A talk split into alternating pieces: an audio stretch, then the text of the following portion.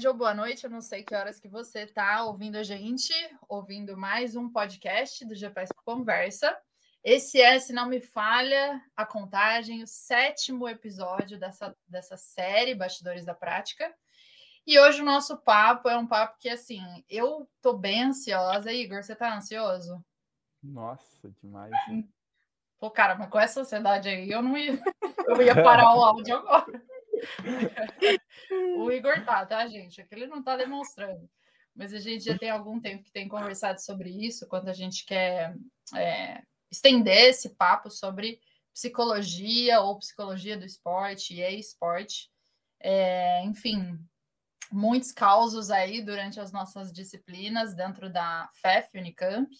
É, e o Igão também, dentro do contexto dele de treino, enfim. Então, hoje é o dia para a gente conversar sobre isso. Se você não me conhece, eu sou Paula Cimarelli, sou doutoranda do GPESP. É, Igão, por favor, se apresenta.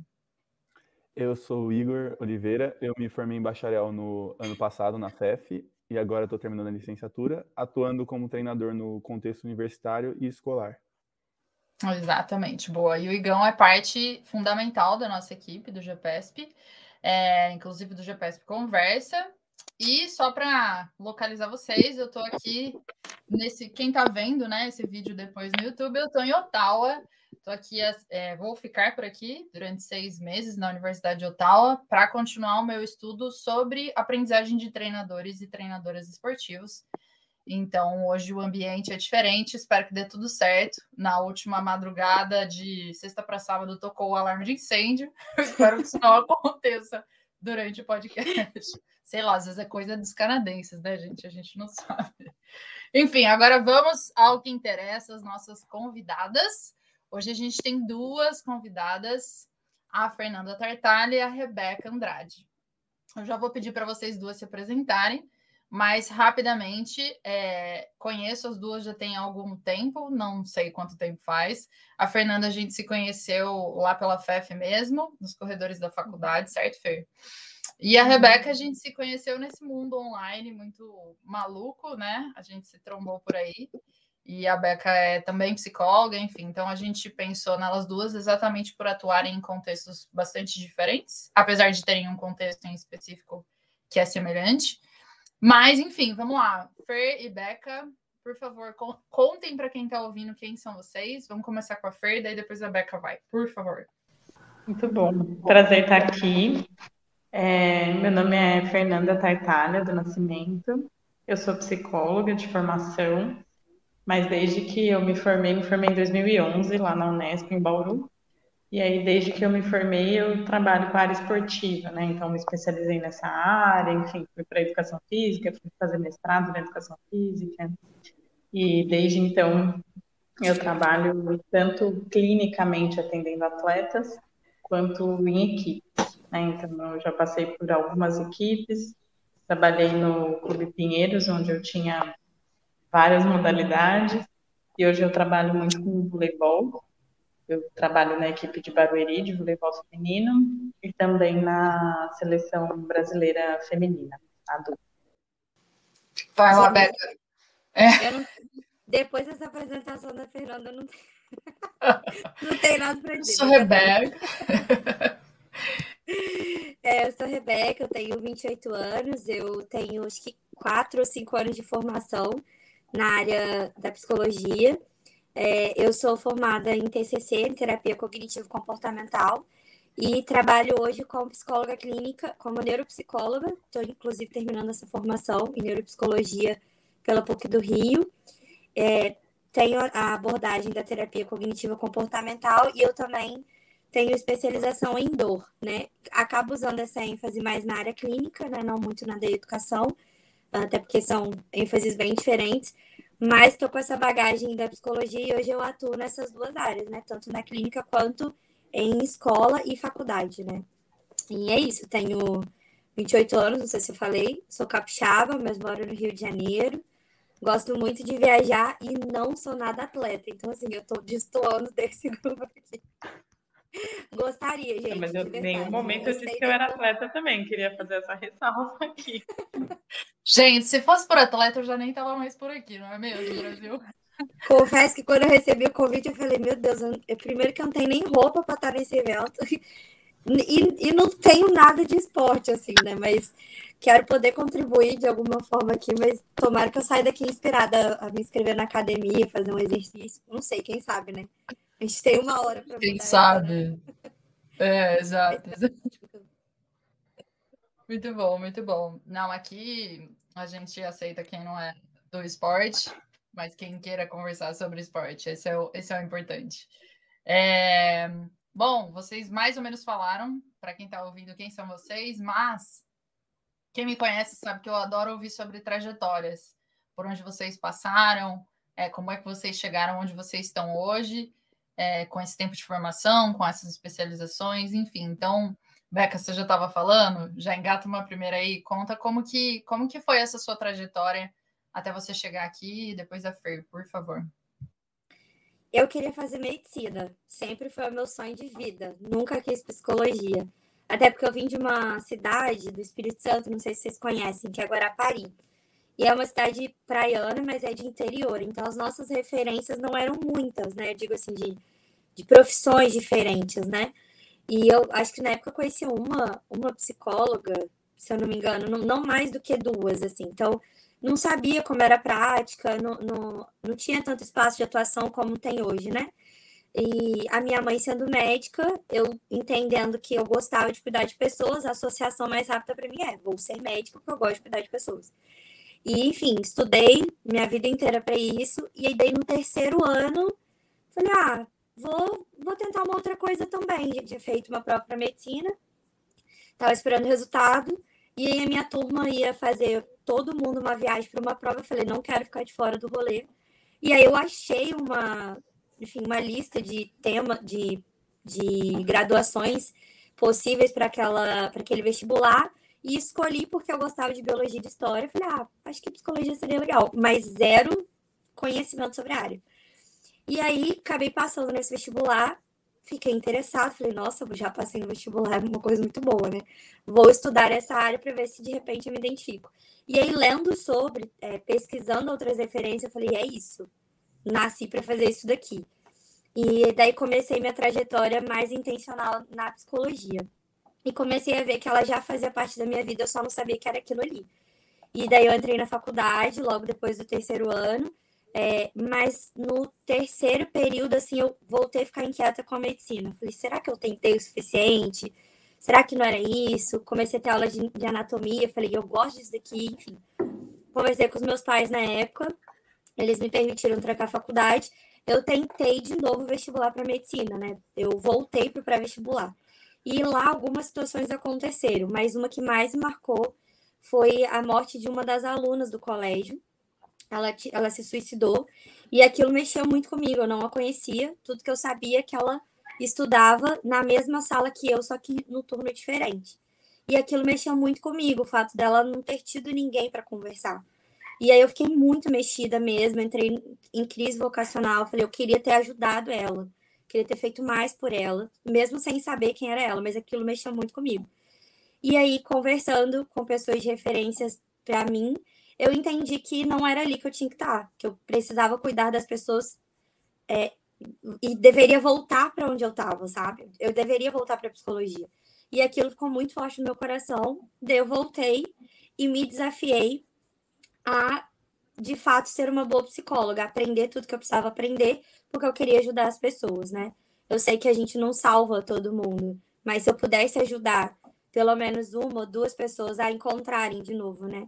A esperança, admirarem suas histórias, já teria valido a pena para mim. Então eu voltei para a faculdade e aí voltei mais voltada a, a estudar e me aprofundar. Então, fiz iniciação científica produzi artigo, publiquei livro com professores e fui me apaixonando pelo mundo da psicologia.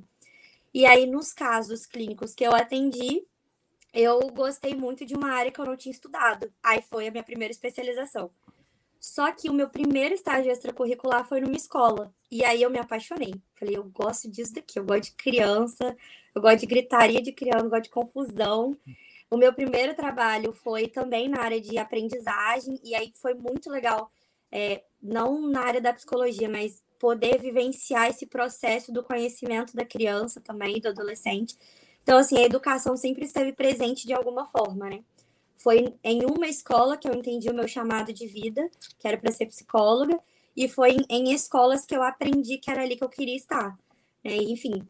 E aí eu fiz essas outras especializações porque eu entendi a necessidade da prática clínica, né? Eu precisava de mais aprofundamento, de mais teoria para embasar as minhas práticas. E aí foi quando eu conheci a TCC e ela faz muito sentido para mim. Eu não sei qual é a prática da Fernanda, mas depois eu quero conhecer um pouco mais. E, e, e trabalhando em uma escola, eu cuidava de muitas crianças que tinham laudos. E aí eu senti a necessidade de me aprofundar mais nessa parte da neuropsicologia para ajudar melhor no processo de aprendizagem dessas crianças, né, que tinham alguma ou debilidade, um déficit ou, ou precisariam de mais estímulos. E aí foi quando eu me inscrevi na PUC do Rio e estou terminando essa especialização agora e estou aqui hoje. Acho que é um, um briefing assim da minha jornada acadêmica, assim. Não sei se eu falei muito rápido, mas enfim, é isso. Excelente, achei excelente sua trajetória, muito bonita. É, eu, eu, diferente né, da, da Rebeca, eu tive a experiência de nova uh, ter o contato com a psicologia, né? Então, quando eu tinha ali talvez 11, 12 anos, eu cheguei a fazer terapia por algumas dificuldades emocionais que eu tinha. E quando eu conheci isso, né, eu fiz psicologia clínica mesmo e eu amava a minha psicóloga, assim, né? Então, ela me, me abriu esse mundo, assim, né, de, nossa, isso existe, sabe? Eu achava incrível, assim, ela, acho que, que tem, né, é, a gente sabe, né, depois estudando, né, Rebeca, que existe essa idealização, às vezes, né, da gente achar o, o psicólogo, né, principalmente criança, adolescente, às vezes tem uma idealização muito grande, e eu acho que eu tinha um pouco isso, né? Eu achava ela maravilhosa, incrível e tudo mais. Então fui me apaixonando pela área, fiquei com ela algum tempo. E aí foi chegando um pouco essa época até de decisão profissional, e ela conversava comigo sobre a profissão, né? Me levou alguns materiais para eu entender um pouco mais da área, assim, e tudo tudo que ela falava para mim de psicologia eu achava incrível. Então eu sabia que era isso, assim, né? Que eu desde que eu conheci ela, que eu, que eu tive esse processo, que me ajudou muito na vida. É, eu sabia que era isso que eu, que eu queria fazer, né? E aí fui para a faculdade. Não, quando eu entrei na faculdade, eu sempre fui do esporte, assim, sempre gostei muito de esporte, de assistir esporte, de praticar esporte, enfim. E quando eu fui para a faculdade, eu fui para psicologia, mas pensando na clínica, né? Porque era o, a, o exemplo que eu tinha, eu nem sabia que existia psicologia esportiva exatamente. Uh, mas aí ali na faculdade a gente vai aprendendo, né, sobre as áreas, sobre as possibilidades uhum. de atuação. E aí quando ali já nos primeiros anos, quando eu descobri que existia essa chance, né, de unir a psicologia ao esporte, que era uma coisa que eu amava, né, na faculdade pratiquei esporte, né, todos os anos, enfim. Então quando eu descobri que existia essa ponte assim, também não tive dúvida e já, né, todos os a psicologia do esporte dentro da psicologia não é muito comum nas matérias, a gente geralmente não tem muito na faculdade. Então, todos os congressos que tinha, às vezes os congressos tinham uma salinha, assim, que tinha uma, um workshop, uma palestra, qualquer coisinha que tinha de psicologia do esporte. Eu, todos os congressos eu ia, tentava achar, tentava conversar com os profissionais, assim, aí ao longo da faculdade fui descobrindo, aí descobri algumas pessoas. Aí ainda no meu último ano de faculdade eu fui fazer um curso para entender né, como é que era a psicologia do esporte. E fiz estágio, enfim, aí já saí da faculdade para fazer especialização nessa área, né? Já fui direto para especialização. E daí as coisas foram, foram se encaminhando assim até naturalmente, né? Eu, eu sou de Jundiaí, que é uma cidade um pouco menor, fazia especialização em São Paulo, e aí comecei a trabalhar é, na clínica em Jundiaí, uma professora minha me chamou para trabalhar na clínica, trabalhar com ela também em São Paulo, e aí comecei a trabalhar nos dois lugares, e aí foram aparecendo outras oportunidades, né, de, de clubes, de times, né, que, que eu conhecia, na psicologia do esporte, às vezes a gente vai batendo muito na porta, assim, também, então eu ia em academias em Jundiaí, academia, assim, de tênis, academia de karatê, enfim, eu ia lá e falava, olha, eu sou psicóloga do esporte, você não quer que eu faça uma palestra, quer, sei lá, conhecer meu trabalho. E aí eu fui batendo em várias portas, E aí, lá em São Paulo, também fui tendo acesso a muitos atletas, muitos treinadores. E aí, as duas coisas acontecendo, eu fui né, criando meu público ali também para a clínica, conhecendo muita gente no meio do esporte. E aí foram surgindo algumas oportunidades, até a, a chance de, de trabalhar no Pinheiros, que foi o lugar que eu mais conheci gente, né? Que realmente foi o trabalho mais estável, assim, na psicologia que eu tive, né? Era mais alguns, alguns pequenos, né? Trabalhava no lugar, mas também na clínica, tinha várias coisas ao mesmo tempo. E aí eu fui para o Pinheiros, e aí fiquei três anos lá, conheci muita gente, muitos atletas, muitos treinadores, fisioterapeutas, todo mundo, e acho que isso foi uma virada grande, assim, né? De chave até para mim, assim, de entender, né? O, nível que eu tava, enfim, de, de ser realmente muito sério, assim, né? Muito alto rendimento e tudo mais. E aí ele depois, dali também as coisas continuaram se encaminhando, eu tive outras oportunidades em outros times, até chegar no Barueri, e realmente o vôlei sempre foi o esporte do meu coração, assim, né? Quando eu era pequena, era o que eu gostava de praticar. Sinto muito, Paulo, desculpa pelo desgosto, mas é real. O vôlei é legal, você só tem que dar uma chance. Não, eu super e... aceito o vôlei. Para mim é esporte do coração, porque a esposa do professor Roberto é do vôlei, então eu não tenho muita opção então, aqui, não. Pronto. Ela tá até assistindo agora no Canadá. A Alice tá até. Ei, que isso? Cara, nada a ver ficar me expondo assim. Lá, segue, Fer. E, e aí acabou acontecendo de uma forma é, natural de eu, de eu, ficar no vôlei, assim, de, de, ter mais propostas no vôlei, né? Eu até brinco que não foi uma coisa, eu não procurei mais o vôlei do que outros esportes, mas talvez o, o, meu trabalho por gostar muito fosse mais intenso, não sei. Eu sei que sempre as pessoas do vôlei me chamavam mais, me propunham mais coisas e foi acontecendo. Né? De, eu, de eu ir para Barueri e, acabar lá conhecendo o Zé Roberto e tudo mais, e ele me chamar aqui para a seleção. Então hoje estamos aqui.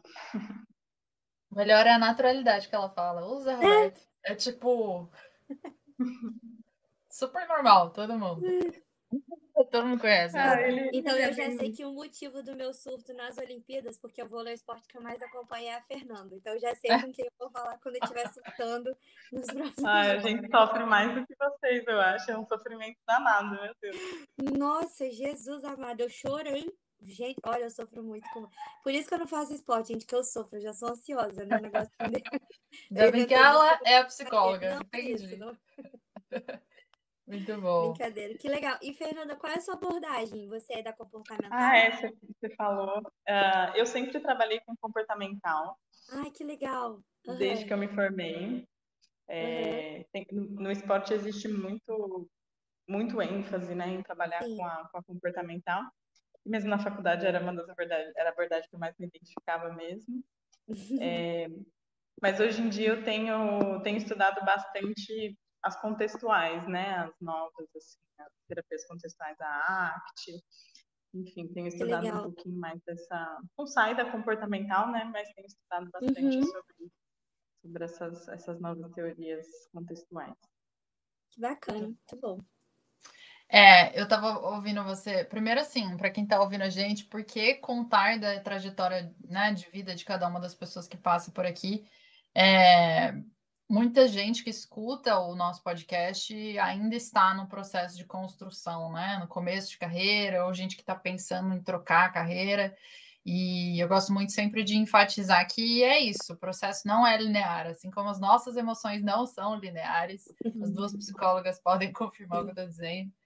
É, o nosso processo né, de se tornar alguém é, profissionalmente falando, e como pessoa também, não é não é algo linear. Então, eu, eu gosto bastante de trazer e dar esse espaço para quem está ouvindo a gente, de repente, enfim, perceber, de repente, a própria história de vida, né? Identificar quais foram os pontos importantes é, e, de repente, quais também são os próximos passos que podem ser dados.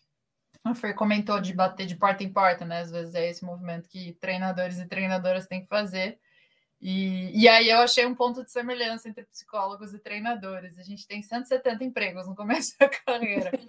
Uhum. Mas é isso. É, é essa loucura. Ah, rindo para não chorar. Mas enfim, vamos, vamos seguir. Eu estava ouvindo você comentar, Fer, que você teve essa ótima referência, né, da sua psicóloga e tal. E a minha primeira experiência, eu acho que pouca gente sabe disso, com psicólogos, foi aos seis anos. Porque com três anos eu peguei um leve trauma de palhaços na escola. O Ronald McDonald me assustou. A minha professora me tirou do lugar e ao invés dele deixar eu chorar, ele correu atrás de mim com a professora. Meu Deus, que horror! Não é? Agora, você consegue imaginar uma cena dessa para uma criança de três anos? Com seis anos, ela tá rindo. Com respeito, que horrível, gente. Que, que é isso. Pois é, então, e aí com seis anos eu já estava lá na psicóloga. É, e aí a minha pergunta para vocês é, gente, afinal, psicólogos, psicólogas, é coisa de louco? Quem vai no psicólogo? É coisa de louco? Atleta que precisa conversar com psicólogo é porque tá louco? E aí, o que, que vocês acham? Vou deixar em aberto. Quem responder primeiro, a gente agradece. É a única coisa que a gente tem a oferecer. Olha, eu acho que não, mas a nossa resposta já é meio tendenciosa, né, Fernanda? A gente sabe que, que não é só para isso. Mas tendo, tendo a experiência da clínica é, de uma maneira mais intencional né, na minha trajetória, e para mim, psicoterapia é para quem tem coragem, sabe? Não é um processo uhum. fácil você procurar um terapeuta e você assumir que tem alguma coisa que está fora do lugar dentro de você, sabe? É reconhecer isso, procurar ajuda e, e, explorar e elaborar isso é difícil. Então, eu, eu acho que essa frase, né, só para quem é louco, a gente sabe que tem, tem toda uma influência histórica, né, do lugar da psicologia, uhum. da saúde mental no Brasil, né? E por isso a gente tem esse estigma ainda muito grande.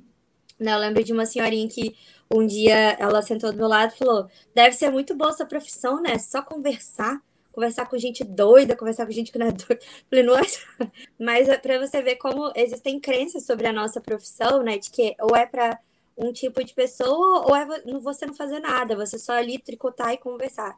Quando na verdade é uma conversa voltada para si mesmo, na intencionalidade de desenvolver as habilidades que você tem e de te ajudar a organizar aquilo que está dentro de você. Então, para mim, isso é um movimento de muita coragem, né? E eu gosto de ressaltar os meus pacientes, toda vez que eles se deparam com uma questão, com uma angústia, com uma crença que está distorcida, está causando sofrimento, quando eles colocam isso em voz alta, eu, eu, eu gosto de enfatizar, você foi muito corajoso em dizer isso que a gente, enquanto profissional, percebe, né, Fernanda, assim, quais são as questões do paciente, né? A gente consegue fazer uma análise aprofundada a partir das falas que ele traz, e, e nem sempre a pessoa entende de primeira, né? Ou ela não está conseguindo ver porque ela não tem recurso emocional para lidar com aquilo ali. E daí, quando ela assume, poxa, é emocionante você ver o processo do crescimento do paciente, né?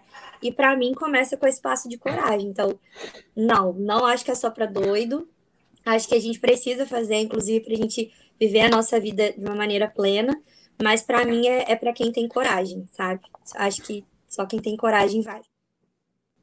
É perfeita, assim, a fala da Rebeca foi perfeita. É, eu, eu costumo brincar, assim, quando as pessoas falam esse tipo de coisa, ah, só para quem tá mal, só para quem é louco, né? Eu costumo brincar falando, mas quem que não é, né? Porque no fim do dia, se a gente for é analisar também, né? É, todo, todo mundo tem suas, suas loucuras, as suas questões, né? Assim, todo, todos nós temos, né? Se você começar a aprofundar, conversar, todo mundo tem questões. Então, o fato da gente chamar isso de loucura ou não depende do paradigma, né? Assim, de qual é o paradigma de loucura que você tá. Loucura ou vivoso, né? Porque se loucura for você ter mania, você ter, entendeu? Todo mundo tem. Uhum. Então, é, Acho que depende um pouco, às vezes, desse, desse paradigma, e acho que tem esse estigma histórico, como a Rebeca muito bem colocou, né, da gente ter esse, essa visão do, do, negativo, né, da psicologia só trabalhando com pessoas muito é, aquém, assim, de, de viver em sociedade, né, é, uhum. e eu acho que, que a gente vem batalhando para quebrar muito esse estigma, óbvio que existem profissionais e pessoas que precisam desse tipo de acompanhamento por problemas mais sérios e tudo mais. Óbvio que a psicologia também pode trabalhar com isso e ter esse papel, mas ela tem muitos outros além disso. Né? Eu acho que, principalmente nos ambientes, né, na escola, no esporte, nesses ambientes complexos, que, que vão além da clínica. A clínica também serve para todas as pessoas, mas acho que principalmente quando a gente está no ambiente, está na escola, está no treino, está no hospital, está em ambientes maiores, assim, na empresa, é que a gente vê o quanto a atuação da psicologia pode ser ampla, né? Pode ser pode ir muito além dos, dos problemas, das dificuldades, né? Pode estar em ensinar muita coisa, em fazer as pessoas refletirem, em fazer as pessoas se entenderem, né? A gente pode contribuir até com as relações interpessoais, com a cultura do lugar, com a gente criar um ambiente mais favorável, né? Então tem, tem muitas coisas bem amplas que a psicologia pode contribuir e fazer. Eu acho que cada vez mais a gente vem ganhando esse, esse espaço também. Que bom. Muito legal. É muito... Ô, Igão, só, só queria deixar uma coisa clara aqui, eu não tenho mais medo de palhaço, tá? Vai, segue.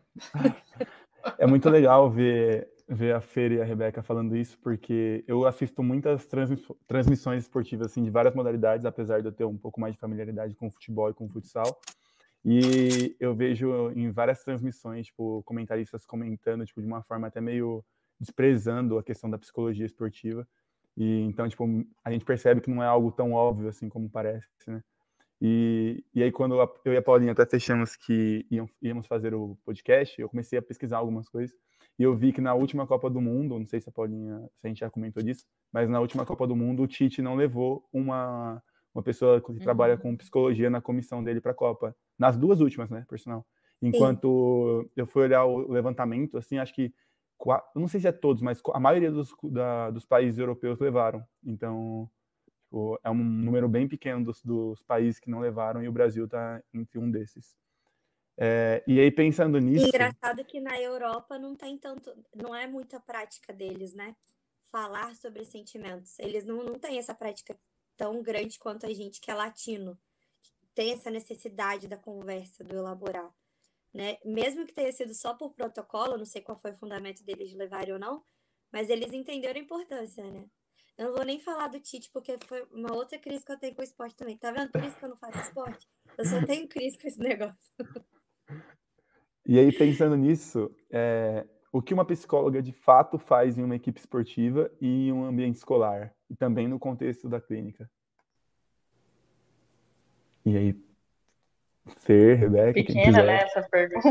Nossa! é. Mas eu acho que, que muito do que a gente faz é, é abrir espaço para reflexão, sabe? Seja a reflexão, eu penso no ambiente esportivo, né? Seja a reflexão individual, da gente, na conversa individual, a pessoa olhar para ela mesma, olhar para como ela está se comportando, para como ela está pensando, como ela está sentindo as coisas, estabelecer relações, né? Seja no ambiente coletivo, né? Da pessoa parar para pensar, nossa, como eu estou me relacionando, como eu estou ouvindo, como eu estou falando, como eu estou agindo com as outras pessoas, né? Como as outras pessoas estão agindo comigo. Então, acho que a gente, para mim, é uma das funções principais a gente abrir o espaço para se pensar sobre, né? Para a gente sair do automático, porque a gente faz as coisas automaticamente se a gente não parar para refletir, né? Seus pensamentos vão ser automáticos, suas emoções vão ser automáticas, seus comportamentos. Agora, se você tiver o espaço de reflexão, você pode parar, pensar sobre aquilo, decidir se você quer seguir esse caminho ou seguir outro, enfim. Criar estratégias para mudar as coisas, né, que você gostaria de mudar, ou pode ser mudar lentamente, mas ter algum acesso para transformar aquilo que você gostaria que fosse de uma outra forma, né? Então, eu acho que a gente, nosso, no, no esporte, eu vejo o principal papel abrir esse espaço para refletir. E, e, a partir disso, né, pensando nos aspectos bem psicológicos mesmo, de é, cognitivos e emocionais, né, seja pensamento, atenção, raciocínio, controle emocional mesmo, usar estratégias, né, para a pessoa se conhecer e também ter mais controle ali do que está acontecendo dentro dela. Acho que bem basicamente, assim, resumido, é isso. Sim. É, eu acho que dentro da prática clínica não foge muito disso, né? A gente ajuda é. a pessoa a lidar melhor com as questões que estão diante dela. Né? Eu acho que uma coisa importante que a gente faz é, à primeira vista, ajustar a expectativa da pessoa que está diante da gente, né? O que, que você quer, é, qual é a sua queixa e o que, que você quer alcançar aqui. E a gente entender que a gente não vai cessar o sofrimento dela A gente vai ajudar a lidar melhor com aquilo que está causando angústia, que está trazendo crises para ela, né? Quais são os recursos emocionais que ela tem, ou quais são, quais são os recursos que precisam ser desenvolvidos, assim como habilidades, estratégias de manejo daquela emoção, do estresse, enfim, o enfrentamento dela diante daquilo ali. É, acho, que, acho que essa é a ideia, a gente não vai diminuir o sofrimento dela com a varinha de condom, sabe? Ah, você não tem mais ansiedade, você não tem mais depressão. Mas diante disso que está diante de você, do transtorno emocional que você tem, como a gente pode te ajudar, né? E talvez é, melhorar ou ajudar a potencializar o prognóstico daquela pessoa, né? Dentro da clínica. Na escola e na faculdade e, na, e nos ambientes de ensino, eu entendo que é, entendo, né, e as nossas práticas de ensino e pesquisa dentro dessa área provam que a, o nosso papel ali é cuidar das relações dentro daquele espaço, daquele contexto. Então, a relação da criança com a criança, do adolescente com o coleguinha da sala dele, dos professores entre eles, da equipe pedagógica como um todo, e também da família com os, as pessoas que fazem parte do ambiente escolar. E daí a gente atua, faz intervenções é, voltadas para melhorar essas relações que acontecem ali. É, uh, de, à primeira vista, é isso que a gente trabalha, né? E também a gente potencializa todo o desenvolvimento cognitivo e social daquela criança, daquele adolescente e também dos cuidadores desses alunos, né? É, penso que é, é mais por esse caminho, assim, a gente ajudar nas relações, cuidar delas, melhorá-las, trabalhar as habilidades sociais das pessoas que estão envolvidas ali e também potencializar o desenvolvimento socioemocional daquelas crianças e dos adolescentes que estão dentro daquele ambiente. Oi, Gão, posso fazer uma pergunta antes? Claro. Tá bom. Tá bom, vocês estão falando de coisas lindas, incríveis. Vamos para o chão da quadra, como eu gosto de falar. É, Fernanda, e acho que a pergunta se estende também para a Rebeca. Você ali, como figura de psicóloga do esporte, creio eu que não seja todo atleta que olha para você e fala: Hum, gostaria de conversar com a Fernanda. Igualmente, Rebeca. Acho que nenhum, assim, eu... diretaço, assim. Exato. Então, assim, a, Be a Beca, eu, fico imag... eu, eu me lembro do pavor que a gente tinha. É que eu era nerd, né? Então não tinha esses problemas. Mas dos meus amiguinhos que aprontavam muito, assim, e que tinham que ir com a orientadora educacional, por exemplo, que às vezes era uma psicóloga. Então, co como que é lidar com isso, né? Como que é essa aceitação, em primeiro lugar, tanto dos alunos na escola quanto dos atletas no esporte? E como que é para vocês essa essa relação, enfim, não sei se existe essa parte de convencimento. Conta aí pra gente. Pode falar, Fernanda. Já falei muito, foi a sua vez agora. Depois é, eu... eu não sei se eu chamaria isso de convencimento, mas eu acho que, que do meu, na minha experiência, assim, do que eu já vivi no, no esporte, é, essa é a principal parte, assim, todos os meus trabalhos começaram com uma grande parte de entendimento do que eu estava fazendo ali, né? É, tem, tem uma outra, tem uma questão também sobre, sobre a psicologia, é, sobre que tem a, a importância também da, da, confiança e do vínculo, né? O nosso trabalho, Sim.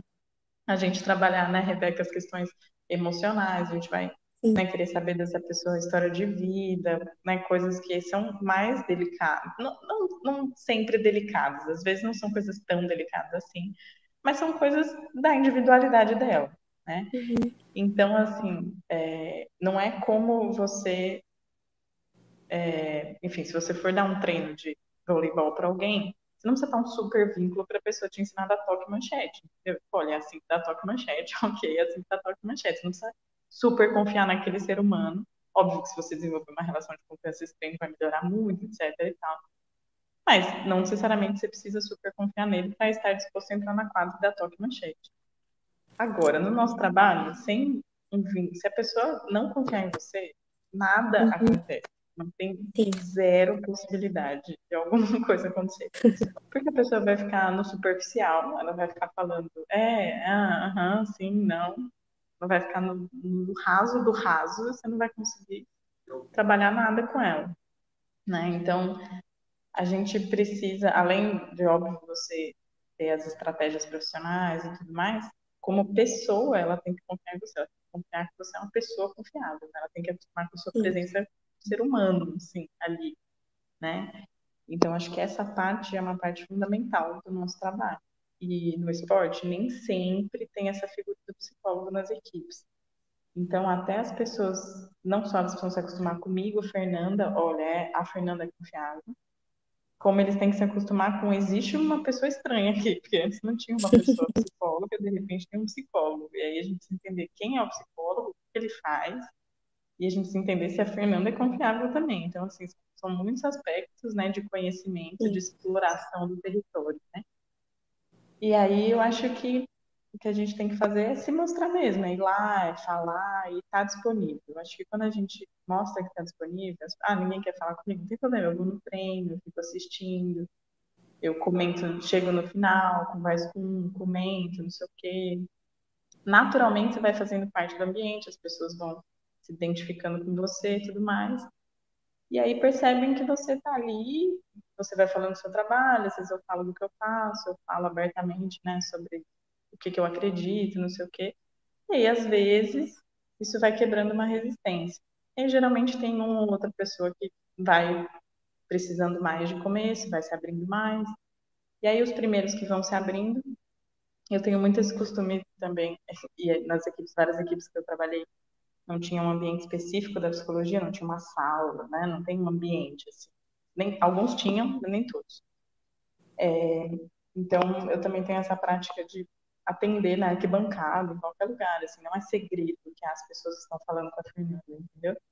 Então, isso vai tornando comum, assim, as pessoas uhum. veem que cada hora é uma pessoa que está comigo lá conversando, porque todo mundo vê, eu não fico perto para as pessoas ouvirem, mas as pessoas veem, né? Então, vai começando a fazer parte da rotina. Assim. Em algum momento, alguém está lá conversando com ela, sabe? Fica comum. Então, eu acho que a nossa presença ser comum e a nossa intervenção ser comum é importante. Sim, é verdade.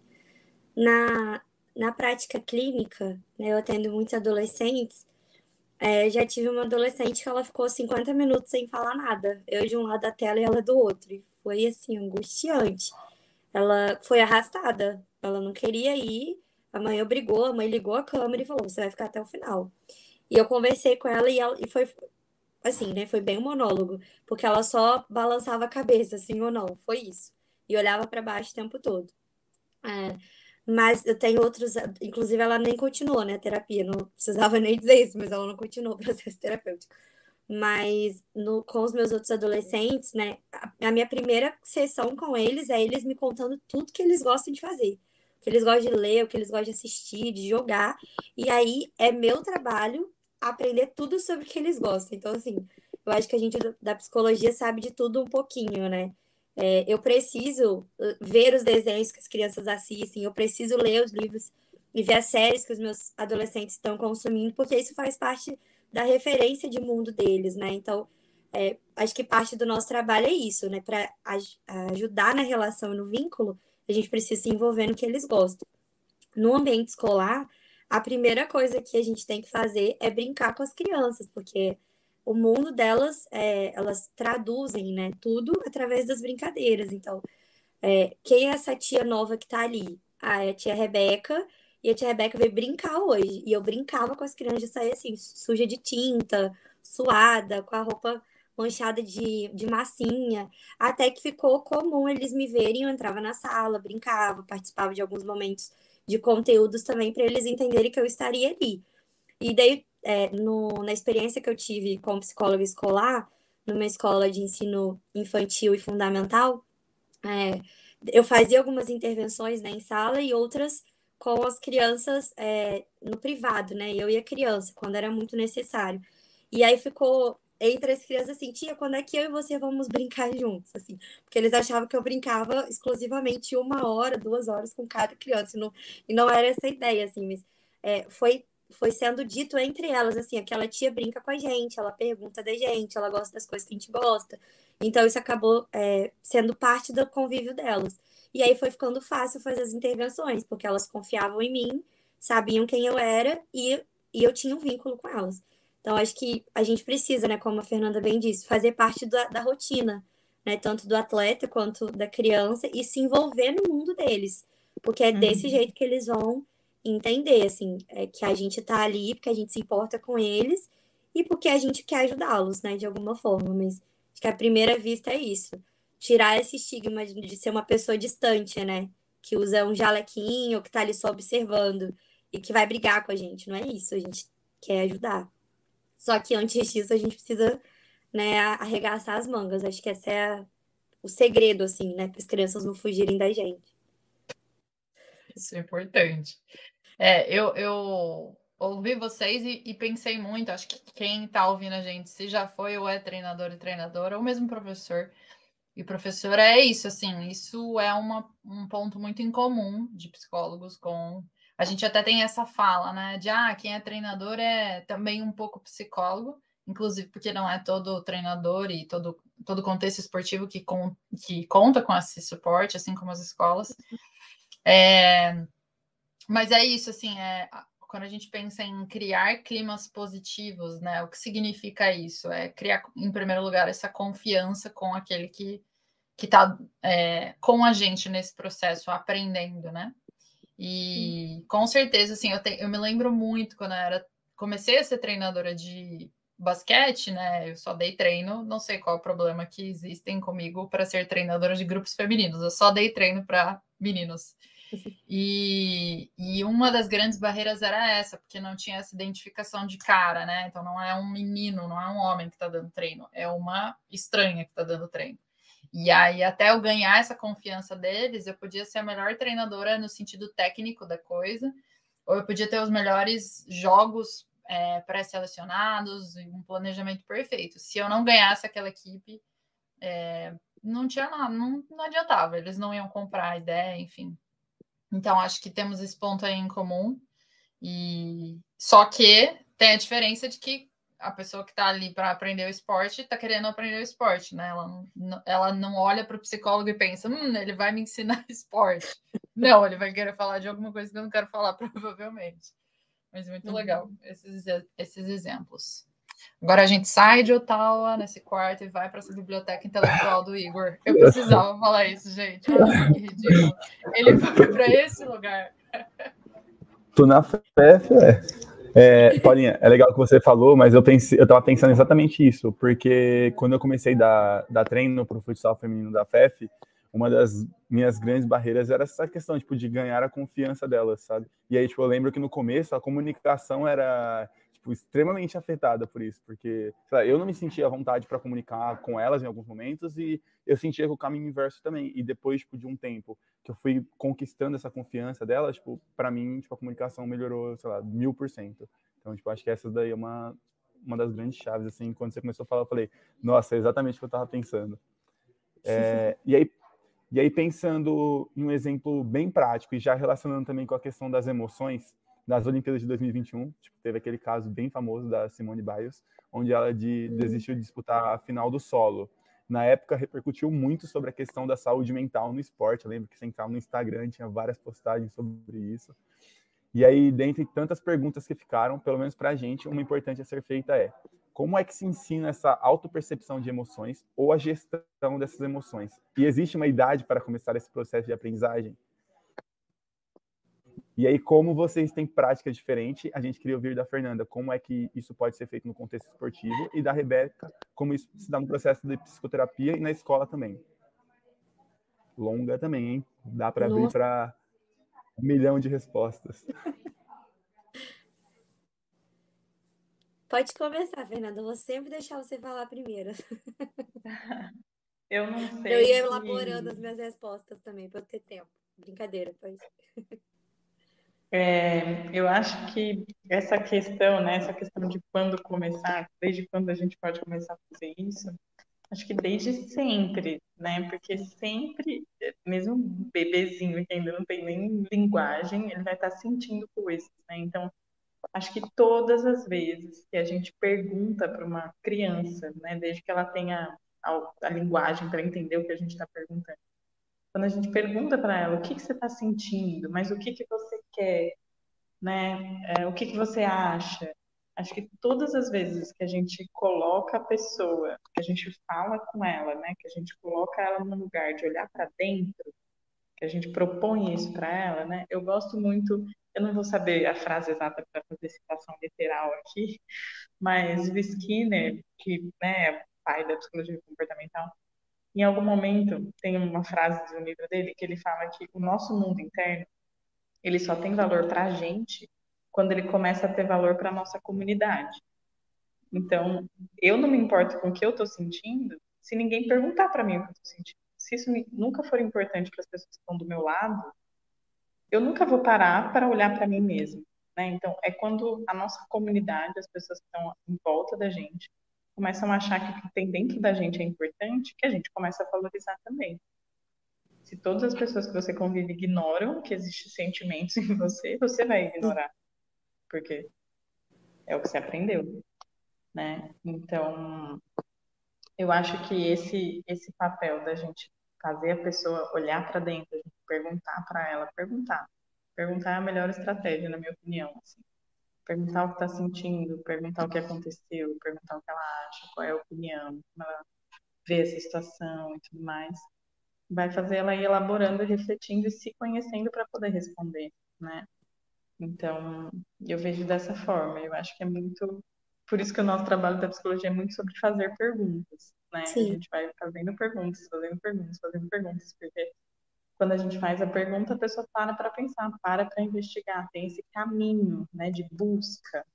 E aí ela para, vai lá para dentro, busca e responde, né? Então ela vai se conhecendo, vai se explorando a partir da, das perguntas quanto mais a gente criar esse caminho, né, quanto mais vezes as pessoas olharem para dentro e explorando e tateando ali, né, o que está acontecendo, o que eu estou sentindo, o que é isso, até onde isso vai, quando isso começa a ficar perigoso para mim e tudo mais.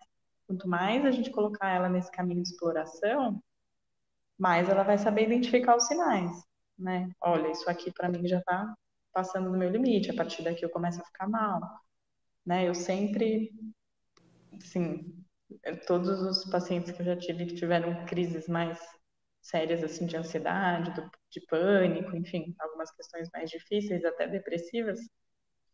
Eu sempre, quando eles obviamente já estão melhores assim, né, sempre brinco com eles assim de, olha, foi terrível, eu sei, mas olha que bom, agora você já sabe como é.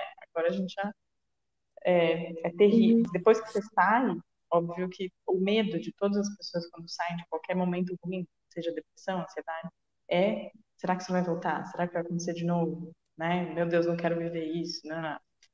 E aí eu sempre falo para eles, olha, não tem, não tem como a gente garantir que nunca vai acontecer de novo. Mas a gente já sabe como é. Você sabe como começa, você sabe quando está ficando pior, você sabe como que você saiu de lá. Agora você já sabe, você já tem rota, caminho de fuga e tudo mais, entendeu? Então, é, passar pela experiência sendo convidado a explorar a experiência que vai dar esse recurso, acho, da pessoa entender o que está acontecendo com ela. Ah, perfeito. Eu, no contexto escolar, eu entendo que. Uh, peraí, deixa eu organizar assim melhor minha fala. Eu acho que a atitude da Simone foi muito corajosa, né? De, de sair do, do palco e falar: Eu não estou bem. E essa decisão uhum. partiu de uma autoconsciência, né? Ela entendeu como ela estava naquele momento que ela não daria conta de um desempenho esperado dela. É, e aí essa percepção, ela pode ser trabalhada desde a infância, né? O ideal é que seja mesmo desde pequenininho, né?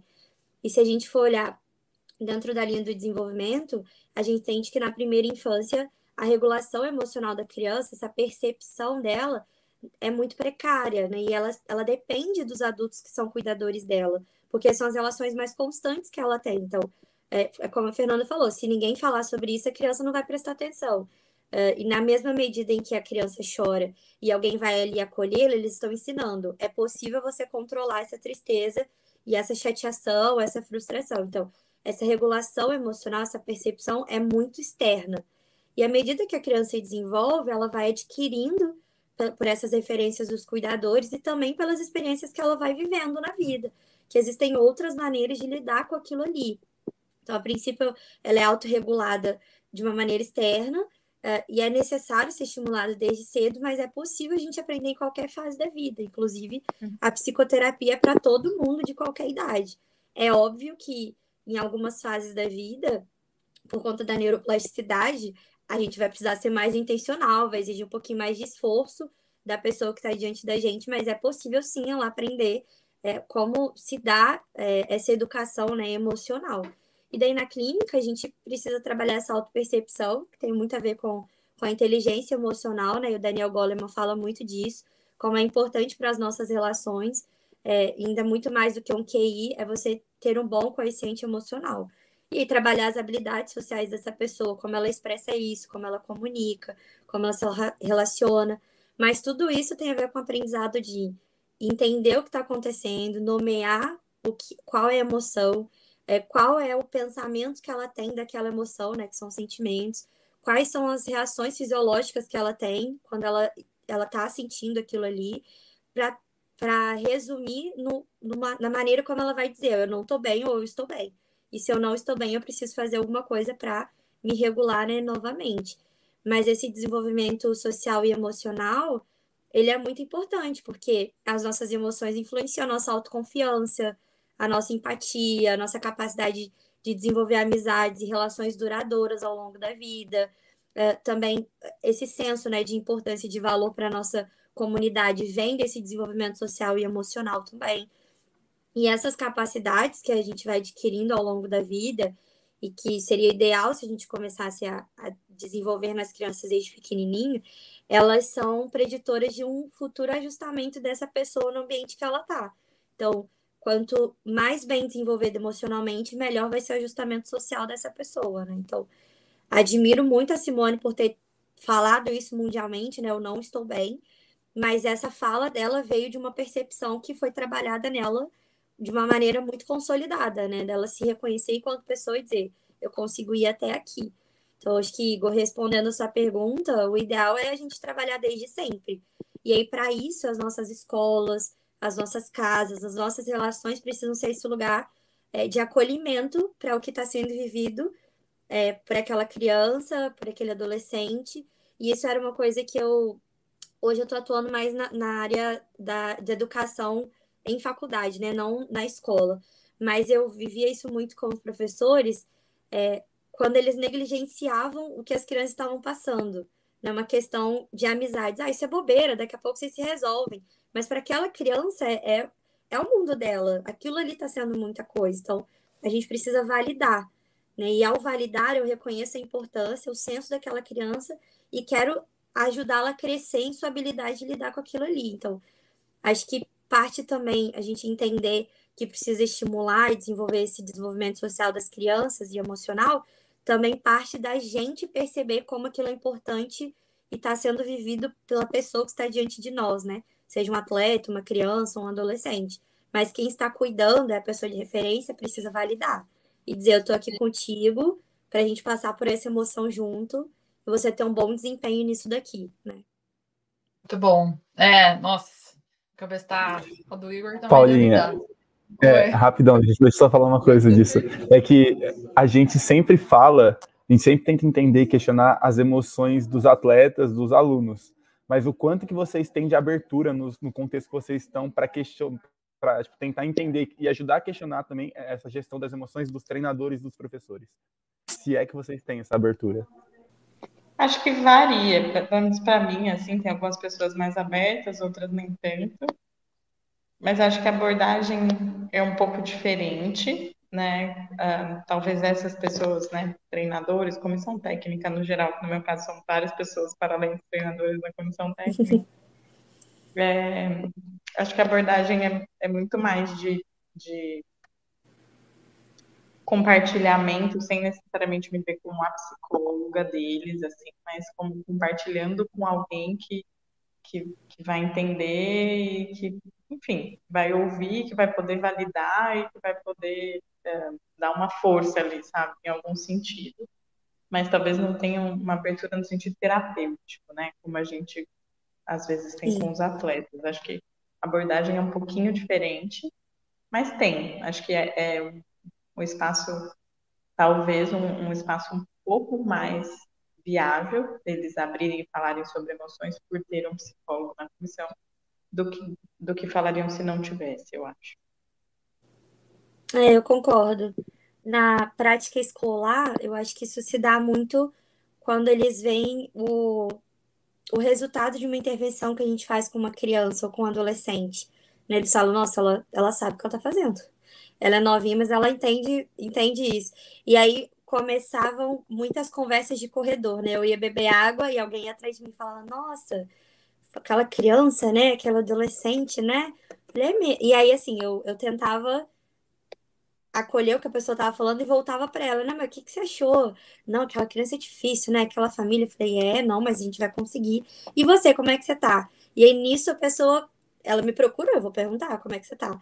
E aí a pessoa falava, ah, não, eu tô bem, ou fugia. Ou então ela, ah, tem um tempinho pra gente conversar, mas partia muito dessa visibilidade da prática, né? Assim, deu certo o que ela fez, então acho que ela pode, é, pode ajudar em alguma coisa aqui. Mas também aconteciam, acontecem ainda muitos momentos de acolhimento, né? A pessoa não tá bem, acontece alguma coisa na família, enfim, dela chega para aquele lugar e ela sabe que tem alguém de referência de cuidado, então ela procura. Então acho que se dá muito por esses meios, assim, ou uma necessidade, uma demanda externa, ou a partir de uma conversa porque ela viu alguma prática que ela achou interessante, ou ela se identificou com aquilo ali. Na, na escola que eu trabalhava, no, na faculdade, a gente não tem muito espaço para isso. Mas essa escola, que a metodologia ela era bilíngue, a gente tinha muitos treinamentos, a gente trabalhava com disciplina positiva. Então a gente precisava ter esse momento específico de prática, né, da equipe pedagógica. E aí a gente, enquanto coordenação, entendia a importância de ter um momento para a gente falar sobre as emoções, tanto dos professores quanto das crianças. Então a gente tinha um espaço tanto que a instituição promovia, quanto algo que era construído a partir das, da minha relação com as pessoas que estavam ali, sabe? Acho que o Igor travou. Ele queria perguntar algo ou falar algo. Igor, está entre nós? Ah, não. Mas você travou para mim, viu? A vida de pandemia que não sai da gente, né? Um negócio que a gente fala, ah, acabou, acabou nada. Aí, ó, estamos em 2023, já nem é mais pandemia, estamos lidando com travei. Mas é isso. É, a próxima pergunta, na realidade, eu vou fazer um comentário e, te, e, tentar ao máximo aproximar com a pedagogia do esporte. Não que tudo que vocês falaram não esteja relacionado, mas é que tem muito a ver com a minha prática. É, acho que muito mais da docência no ensino superior porque na época que eu estava enquanto treinadora, isso não me era tão claro assim. Mas acho que não lembro até se eu já falei isso aqui ou não. Enfim, eu tenho essa memória do primeiro dia que eu estava dando uma aula no ensino superior, na, na FEF mesmo. E aí é, eu não sei, assim, eu simplesmente acho que vem um pouco do, da minha tese, né, que é o estudo reflexão e a prática da reflexão, ela passa por esse questionamento do que é que eu estou sentindo, o que é que eu estou pensando e etc. E aí eu perguntei para os meus alunos, era um grupo ali, sei lá, de 10 alunos, e perguntei para aqueles alunos que estavam comigo é, quais eram as emoções que vocês perceberam que vocês estavam vivendo nessa atividade que a gente fez e quais foram as emoções que vocês perceberam nessa outra atividade. E o que eu escutei assim foi um silêncio profundo numa quadra.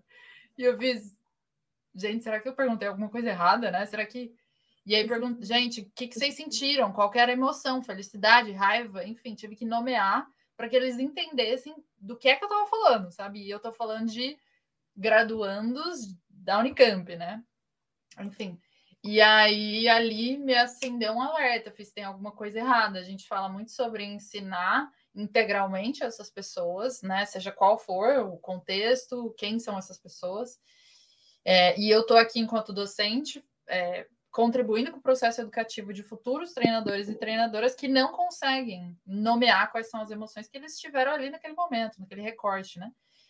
E aí, enfim, é, eu tenho entendido que, infelizmente, a gente não consegue fazer um simpósio mundial das emoções e chamar todo mundo, do mundo inteiro, falar, galera, é o seguinte, isso daqui chama emoção, isso daqui, isso daqui não pode menosprezar, sabe? Essas duas crianças que estão brigando e não estão conseguindo chegar num acordo, esse atleta que não está sabendo, enfim, a gente não tem essa capacidade, infelizmente, mas eu tenho percebido que um dos caminhos, né, pensando em pedagogia do esporte e aproximação com a psicologia, é exatamente isso: olhar para essas, é, cada vez mais para esses treinadores e treinadoras que estão em processo de formação e, é, em primeiro lugar, auxiliá-los a entender quais são as próprias emoções, o que significa identificar uma, uma emoção, né? E acho que o processo de inteligência emocional não só a mais é, Ih, esqueci a palavra. Maravilhoso. Não sou a maior conhecedora, obrigada, dessa, desse tema, mas passa por isso. Primeiro eu identifico as minhas emoções para depois eu conseguir gerir e identificar Sim. as emoções do meu atleta ou do meu aluno. Uhum. Enfim, então é, acho que passa por isso, assim, né? Cada vez mais essa necessidade da pedagogia do esporte se firmar nesse sentido, é, pensando em práticas que sejam mais integrais, que é algo que a gente tanto defende. E aí a minha pergunta para vocês, não precisa ser nem é, as duas, quem quiser responder só, é, como que vocês enxergam esse, esse, caminhar da psicologia com essa área, né, da educação, do esporte, enfim, como vocês enxergam isso daqui 10 anos, por exemplo, em comparação com o que a gente está vivendo agora? Quem vai? A Rebeca já deixou muito para Fernanda, vai você agora. Que isso, cara? Tá falando da coragem da Simone Biles e tá aí, vai Fernanda. Que isso? Usei todas as minhas cartas, né? Não Usou. mais. É, eu, eu entendo que a gente vai dar mais espaço ainda para psicologia. É, a pandemia veio para tirar a gente desse lugar, né? A gente não precisa de cuidado, a gente está tá bem na nossa rotina maluca de uhum. horários e, e demandas. E, e a gente tem visto um, um crescimento muito grande desses programas socioemocionais nessas áreas de educação. Isso é muito interessante, né? Pessoas estão entendendo que ali é, não estão só o futuro da nossa nação e do nosso mundo, são as pessoas de agora, elas precisam de cuidado, né? E reconhecendo que é um espaço de desenvolvimento. Para quem está de fora do espaço do esporte, eu acho que esse reconhecimento ele ainda precisa ser maior, pelo menos a nível Brasil, né? A gente, a gente vê muita coisa vivida pelos nossos atletas e eles não recebem, acho que de uma maneira, exceto a Fernanda, acho que não, a gente não tem esse cuidado de uma maneira integral, né? A gente vê muitas questões de relacionamento, tanto entre eles quanto com outras pessoas que fazem parte daquele espaço, né? E eu acho que a gente precisaria de um maior estímulo, talvez, eu não sei, se a gente precisaria de um caso muito difícil, então entrar na prática clínica ou intervenção psicológica, as pessoas reconhecerem. Eu não sei o que falta ainda, mas para quem é de fora, me parece que falta isso ainda. Né? Espero que daqui a 10 anos nós tenhamos muitas outras Fernandas, sabe? Cuidando dos nossos atletas, ajudando no potencial deles, cuidando das relações que existem dentro e fora das quadras, né? Dos campos, enfim. Mas hoje, a nível escolar e clínico, eu, eu consigo ver um crescimento muito grande. Agora, do esporte, eu, vou até deixar espaço para Fernando, mas para quem está de fora, me parece que falta ainda uma intencionalidade maior, um reconhecimento da, da necessidade, né, da importância desse cuidado emocional, né, para o desempenho dos atletas. Não sei, não sei o que, que você acha, Fernando, mas acho que essa é a minha visão. Eu acho que principalmente quando a gente compara as áreas, assim, acho que é uma área da psicologia que ainda tem muito para crescer. E ainda eu acho que não está bem estabelecida no sentido de, de, todas as pessoas concordarem que é necessário, sabe? Acho que não existe Sim. ainda esse, esse consenso, né? Hoje, por mais que existam escolas, por exemplo, que não tenham psicólogo, uh, acho que é consenso. Eu acredito para a maioria das pessoas de que é, seria bom, seria necessário sabe? Seria Isso. útil. Uh, mesmo a psicologia clínica, né? Eu conheço várias pessoas que hoje, assim, acho que a grande maioria das pessoas hoje já se abre mais para essa prática. E mesmo pessoas que não fazem hoje falam, ah, não faço, ou por questão financeira, ou por outra coisa, mas eu gostaria, mas eu valorizo, né? Então, assim, acho que existe muito mais esse entendimento de que é bom e necessário. E eu acho que no esporte ainda não é unânime, sabe? São todos uhum. os treinadores, enfim que vão falar, não, é necessário, né? É, mas eu também acho que no, nos últimos anos eu vejo muito crescimento, acho que é, né, da época que eu me formei ali, 2011, né? é, tem muito crescimento, muito mais gente olhando para isso, muito mais procura, assim, dos próprios atletas irem atrás, né? Quando o clube não valoriza, o técnico não tem esse apoio ali onde ele está, ele buscar os psicólogos por fora, muitos treinadores que encaminham, que valorizam bem mais do que antigamente. Então, eu acho que está crescendo, eu acho que nos próximos 10 anos a tendência é, é melhorar muito. Acho que estamos no, no caminho. Mas ainda tem um longo caminho pela frente. A tendência é ter um psicólogo ou uma psicóloga com a equipe, com a seleção de futebol masculina? É o que a gente eu, espera. É, futebol é um esporte muito à parte, né? Pra gente poder. Pra gente poder Mas a gente pode sonhar. Mas eu, eu acho, acho que. E eu, eu acho que práticas como essa, assim, mesas como essa que nós estamos tendo agora, estimulam esse lugar também, né? Essa, essa visão da necessidade da importância, né? Quantos alunos Sim. Da graduação vão ouvir isso e falar, nossa, de fato, isso talvez possa abrir portas e caminhos, né, para eles que talvez eles não hum, imaginavam. Isso. Então, eu acho que é legal a gente ter esse espaço, né, dentro dos bastidores e falar, ó, é importante ter. E quem sabe, né? A gente não tá sendo ouvido por, por um futuro psicólogo da seleção sabe, masculina de que futebol. Né? Se for é. você, a gente acredita em você, por favor, pra gente. Exato. Não, só para, antes do Igor fazer a próxima pergunta, é, já trazendo aqui os bastidores da minha tese, eu fiz um processo de formação durante oito meses com é, estagiários, pessoas que querem ser treinadores esportivos futuramente, num futuro próximo.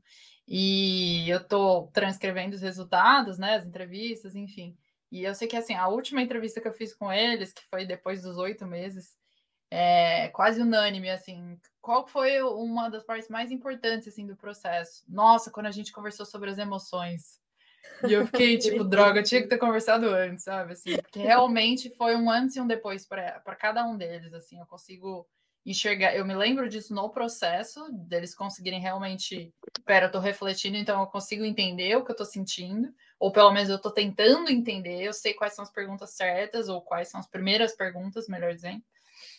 Então é isso, acho que realmente eu tenho essa boa expectativa de que futuramente a gente tenha cada vez mais espaço, e eu não sei dizer profissionais, porque vamos conversar de novo, chão de quadra, chão da realidade é, não são todos os clubes que vão ter é, capital para ter né, psicólogos e uhum. psicólogas. Igualmente, é, a gente depende, vamos pensar aí, numa grande quantidade é, de, de, alunos que estão no setor público de ensino e não necessariamente existe esse reconhecimento da necessidade de um psicólogo dentro do setor.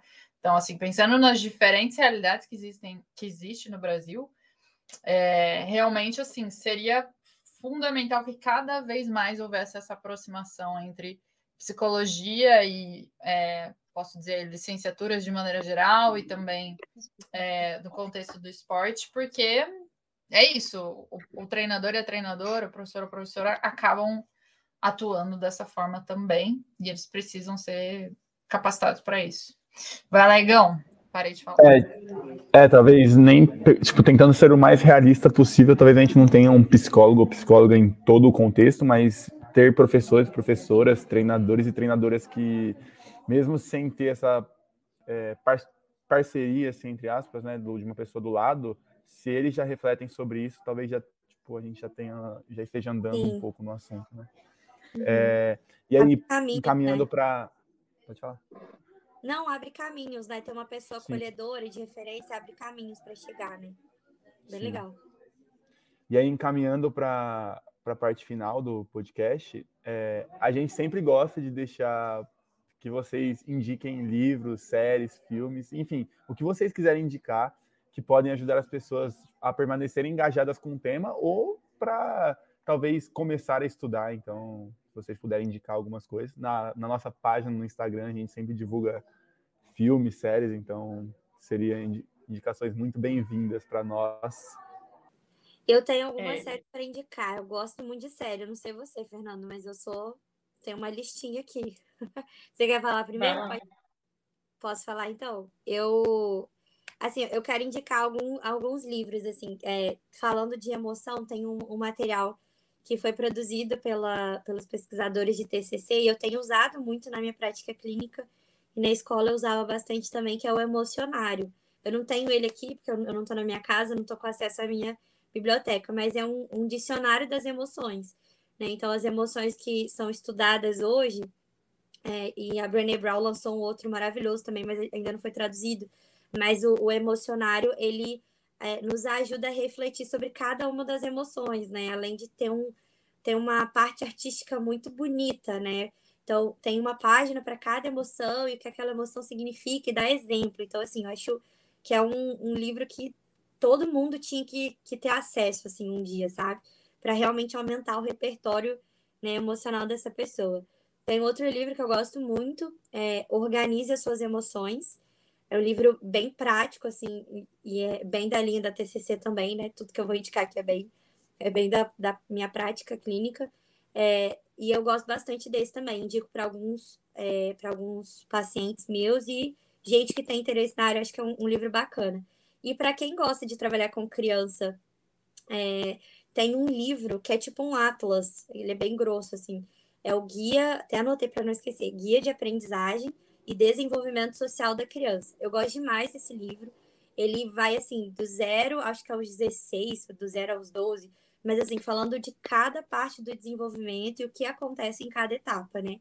Claro que não é, não é com todo mundo que acontece dessa forma, mas nos dá uma noção de, de que momento do desenvolvimento está aquela pessoa que está diante da gente. Então, é um, é um livro que eu acho que é bem referência, assim, para quem gosta dessa área infantil, né?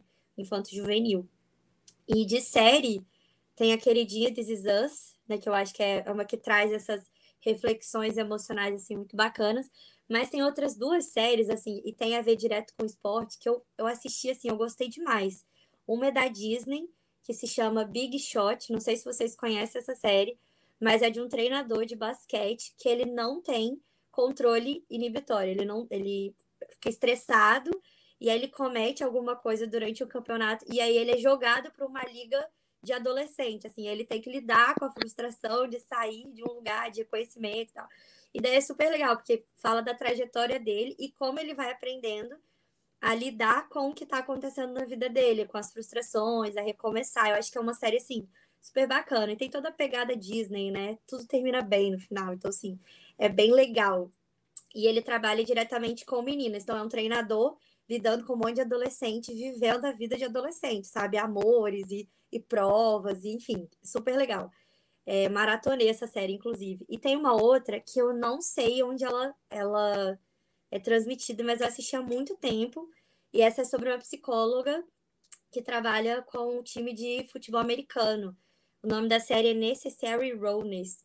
E é muito bacana, assim, é uma série inspirada em fatos reais, de uma psicóloga eu só não sei o nome dela, porque eles não, não falaram, mas é baseado. Eles pegaram vários relatos de, de jogadores de futebol americano e ela precisa intervir nos casos mesmo, de desempenho, de jogo.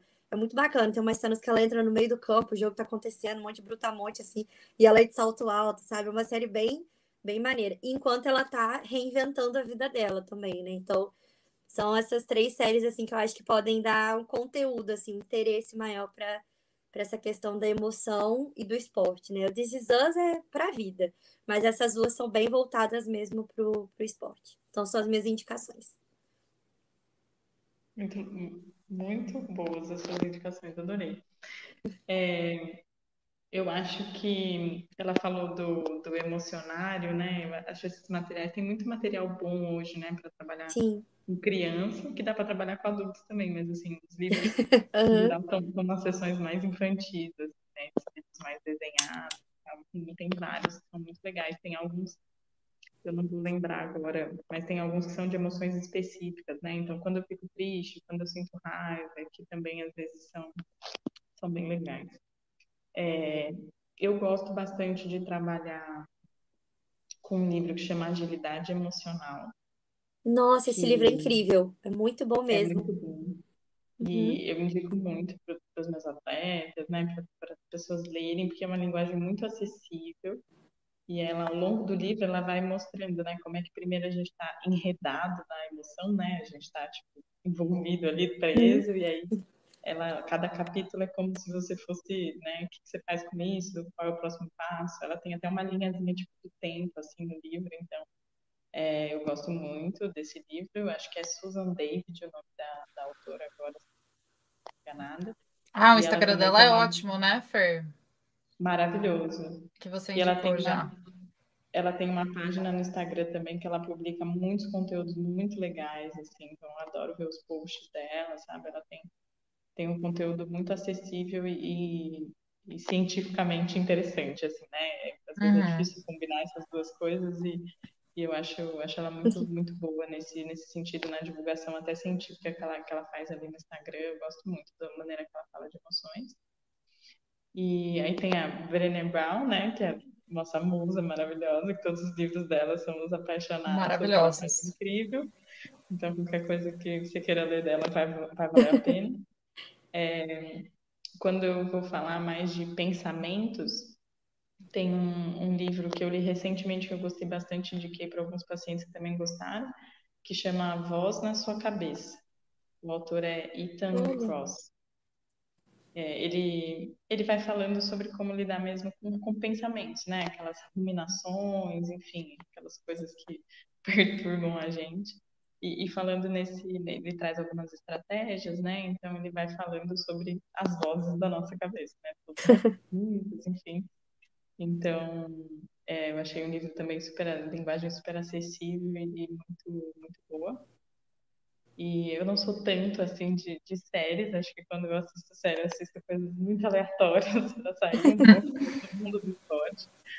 É, mas eu acho que, que tem muitas séries, né, que retratam né, times e essas coisas. Eu acho que todas, eu particularmente, assim, é, gosto muito de Nelson Mandela, então para mim aquele filme lá do, do time Invictus, muito né, bom. que chama? Invictus. Então, é, para mim aquele filme é maravilhoso, porque eu acho que mostra pra gente o impacto, né? Às vezes a gente esquece do impacto que, que o esporte tem, às vezes a gente acha que a gente está fazendo as coisas ali para o esporte pelo esporte e eu acho que aquele filme devolve a gente a realidade de que quanto isso tem impacto em milhares de pessoas, né, em cenários, em como você está criando uma cultura junto, né, você está tá criando um modo de ver coisas, está impactando pessoas, então é, eu gosto muito desse filme para a gente se lembrar, né, da, da importância de tudo que a gente está fazendo. É, mas acho que tem muitos tem muitos filmes, né, que falam de, de esporte assim que acho que são bem, bem interessantes. É sempre legal até para fazer essa reflexão, né? De você ver uh, como essas pessoas estavam ali, como elas estavam gerenciando as situações. Então, acho que é sempre um bom, um bom material para discutir, né? Conversar, enfim. Igão, você não me pediu uma sugestão, mas eu vou ter que fazer a sugestão, porque a autora do e-book é muito humilde e ela não fala do e-book dela. Para quem não sabe, é. a Fernanda Tartalha fez o mestrado dela em psicologia do esporte com a professora Paula Fernandes lá na Unicamp, mas é, o e-book dela foi fruto dessa aproximação entre psicologia e pedagogia. Não estou que falando legal. errado, certo? É muito legal. É, possíveis uhum. contribuições da psicologia à pedagogia do esporte. É, Para quem está acostumado com a nossa conversa aqui sobre os referenciais teóricos da pedagogia do esporte, esse é um material indispensável. É, enfim, então acho que todo treinador e treinadora precisa conhecer esse material, por favor. Ali a Fer tem dá, é, dá exemplos de estratégias mais práticas, mais palpáveis, e com certeza, enfim, desde que vi isso, eu falei, meu Deus, obrigada, faça edição 2. Agora, eu não sei se vocês perceberam, mas desde. Diga. Tá disponível esse e-book? Assim, tá disponível, tá disponível. A gente, eu não lembro se a gente já indicou no GPSP indica, mas a gente, se a gente não indicou, a gente pode colocar lá como próxima publicação. Acho é, que não, mas podemos colocar já. É, Leomar, a gente vai descobrir se ouviu o podcast até o final por conta de, dessa informação, que ele é o responsável por isso. Tô brincando. É, mas o Igão, ele, eu não sei se vocês perceberam, enquanto, enquanto vocês começaram a falar o nome de livro, o dedo dele já estava aqui, tá, tá, tá, tá, tá, né? É eu ia falar isso, tem várias abas abertas assim agora no é... computador, porque eu tava anotando tudo para ver depois. Muito bom, muito Legal. bom, gente. A gente teve que pular algumas perguntas, inclusive, porque o papo aqui, enfim, trouxemos duas psicólogas, já falhamos aí, tinha que ter trazido uma só, porque elas falam muito. Não sou eu, são elas. É, tô brincando, foi ótimo. É, a gente até conversou eu e o Igão que a gente queria fazer uma edição 2 dessa, desse podcast. É, Bora. Porque a gente tem muita coisa para conversar, a gente quer ouvir mais das experiências de vocês, enfim. Então, é isso, mas por hora, muitíssimo obrigada, Fernanda, Rebeca, por terem disponibilizado desse tempo aí de vocês, precioso. É, com certeza, quem ouviu aqui, pelo menos eu já saio com a cabeça cheia de ideias e cheia de dúvidas também. E essa é a ideia para quem está ouvindo aqui, a gente, quem terminou esse podcast, que também tenha tido aí insights e dúvidas, enfim, e que isso seja só o início de, de uma mudança mesmo de um olhar para a prática e de, um, de uma mudança de olhar para si próprio. Então, muitíssimo obrigada a vocês duas. Ligão, obrigada aí pela parceria. Infelizmente, sai do futebol, mas a gente está aí. E para você que está ouvindo a gente, logo mais a gente traz mais conteúdo. Fiquem atentos que a gente vai liberar também essa sugestão aí, essa indicação do e-book da Fer. E a gente se vê numa próxima, gente. Obrigada. Até mais.